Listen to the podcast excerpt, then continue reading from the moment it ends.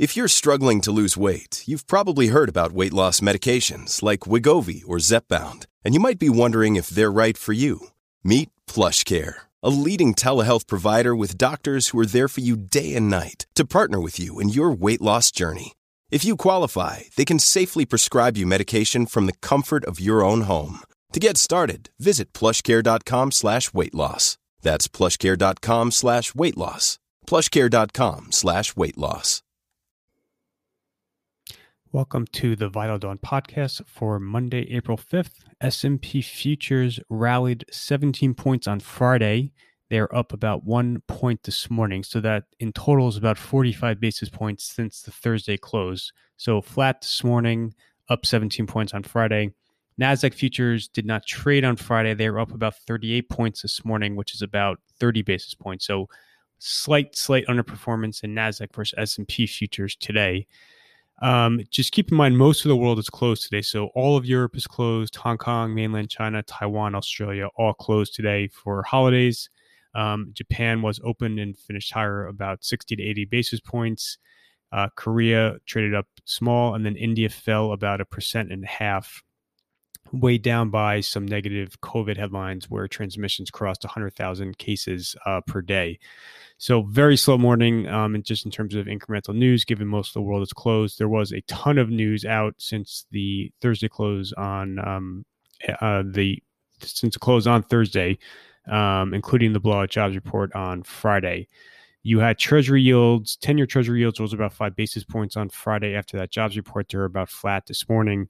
Um, I continue to think that uh, U.S. Treasury yields have probably seen their highs in the near term.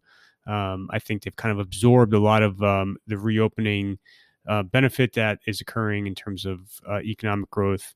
Um, but I think to get higher from where they are right now, you're going to have to see cooperation from around the world, especially in Europe, um, meaning you're going to have to see bunds bund yields rise further from where they are right now. And I think that's not unlikely to happen in the near term.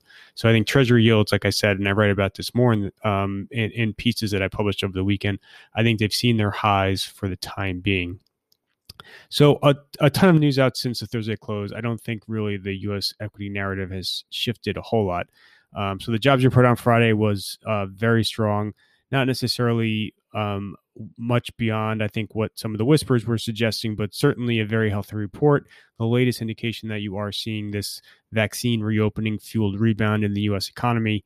Um, I continue to think that you're going to have to see an evolution in the Fed language around tapering.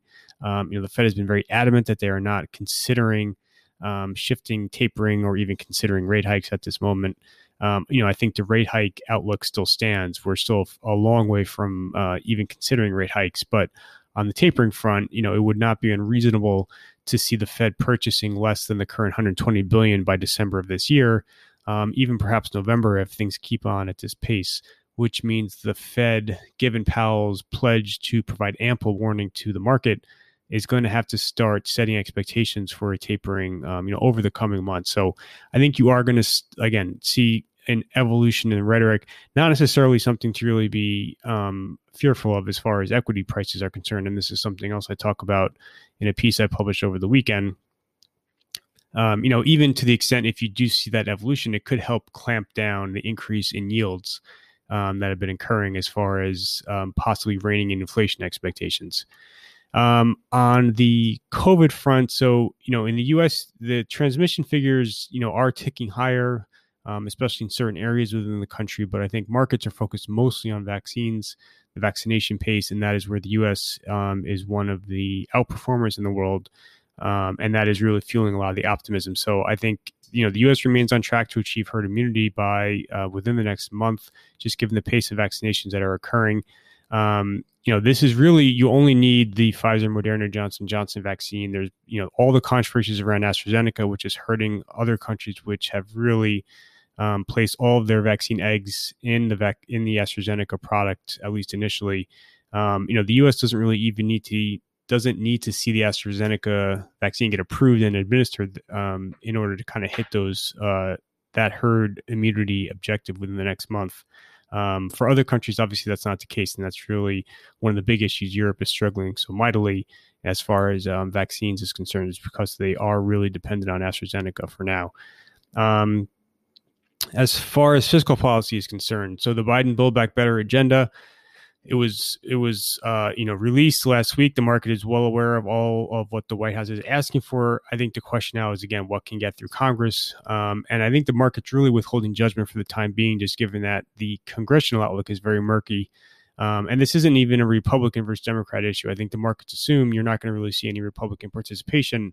It's going to be exclusively um, Democratic but there is some dissent within the Democratic Party as far as tax hikes and spending, et cetera. So um, until you get more clarity around what the appetite is in Congress for passing, um, you know, the whole Build Back Better agenda, uh, you know, I think that's why you're not really seeing a lot of anxiety around tax hikes. You're also not necessarily seeing a lot of enthusiasm when it comes to infrastructure spending. Um, you know, I wrote over the weekend just as far as kind of what's possible to get past. Um, you know, I don't think you're going to see the corporate rate go all the way up to what Biden's proposing. It definitely could go up a couple hundred basis points. Um, and then individual rate also could ha- has um, you know certainly can go up a couple of hundred basis points, but you're probably very likely to see the SALT, the full SALT deduction get reinstated too. So I wrote a lot more about kind of what's possible within the Build Back Better, but it's still very early days as far as um, the the legislative process. So Biden moved very quickly on the rescue bill, the 1.9 trillion dollar bill um, that passed, uh, you know, very easily, and he got essentially everything he asked for. I think it's going to be a lot different with Build Back Better. Um, and just finally, uh, in terms of just overall stimulus, so China was obviously very early um, in conquering COVID, and now they are leading the world in terms of dialing back some of the pandemic era stimulus, both uh, monetary and fiscal. So there's another article out over the weekend just talking about how China is ordering its banks to rein in lending. Um, you know, you've seen a few um, reports uh, along those lines in the last couple of weeks. Um, as that country again, as it emerges from the pandemic uh, before most other major economies, it's also now leading the world in terms of just dialing back some of the um, COVID era stimulus. So that's a small um, snapshot of everything this morning. Like I said, there's definitely a ton of information out since the Thursday close. I have everything in the piece today just for the calendar for Monday specifically, very quiet other than a couple of economic numbers. So you have the US services ISM is probably the big one at 10 a.m. Otherwise, the calendar of scheduled events is very sparse. Um, just for this week, looking out over the, over the over the next few days, the Fed minutes on Wednesday is probably the biggest piece of um, probably the biggest macro catalyst. You do have Powell speaking this week, although it doesn't seem like it's going to be a very major um, address. He's just participating in an IMF panel. You have some German and Chinese economic data, and then you have a couple of handful of earnings reports, um, including Paychex, uh, Carnival Cruise, uh, Conagra, Constellation Brands. But you know, this is very much um, you know we're now in that kind of the quiet period before the kickoff of the official calendar Q1 season that begins next week with the banks. Um, you could see some pre-announcements this week, just as companies, um, you know, uh, reframe consensus expectations ahead of that reporting period. Uh, so that is everything for today. Thank you for listening.